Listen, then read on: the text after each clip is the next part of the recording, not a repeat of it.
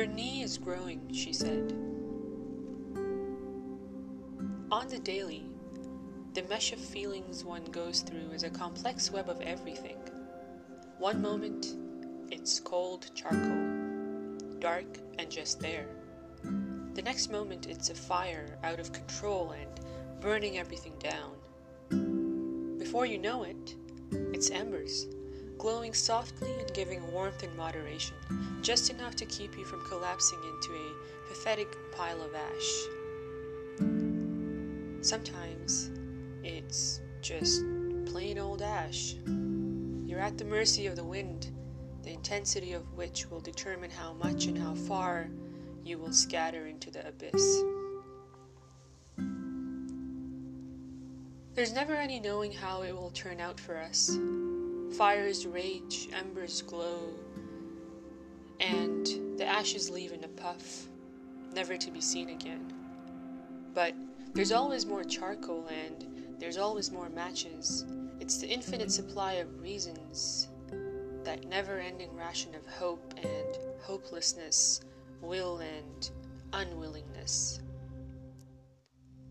It's a cycle of replenishment, however, of growth and rejuvenation in bits and pieces. It's like a Chuck Close painting where every small square is its own distinct piece of work, but when all the squares are brought together, there's a singular, coherent piece of just art. Good, honest art. A little girl once came up to me, touched my knee, and said, Your knee is growing. In that moment, she was a sage, wise beyond her years, looking up at me with eyes wide open, her pinky fingers still resting on my knee. Unbeknownst to her, she was an epiphany standing before my very eyes.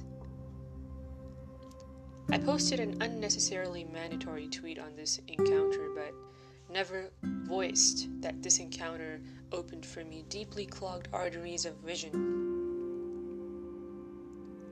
Yes, our knees are growing, and so are our elbows, uh, our ankles, our hearts, our minds are growing, our nails are growing, our hair is growing. It's all growing.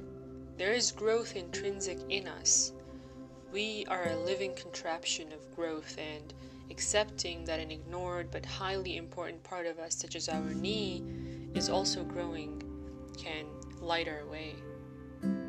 We are growth, and in lieu of that, we are hope. We are growing hope and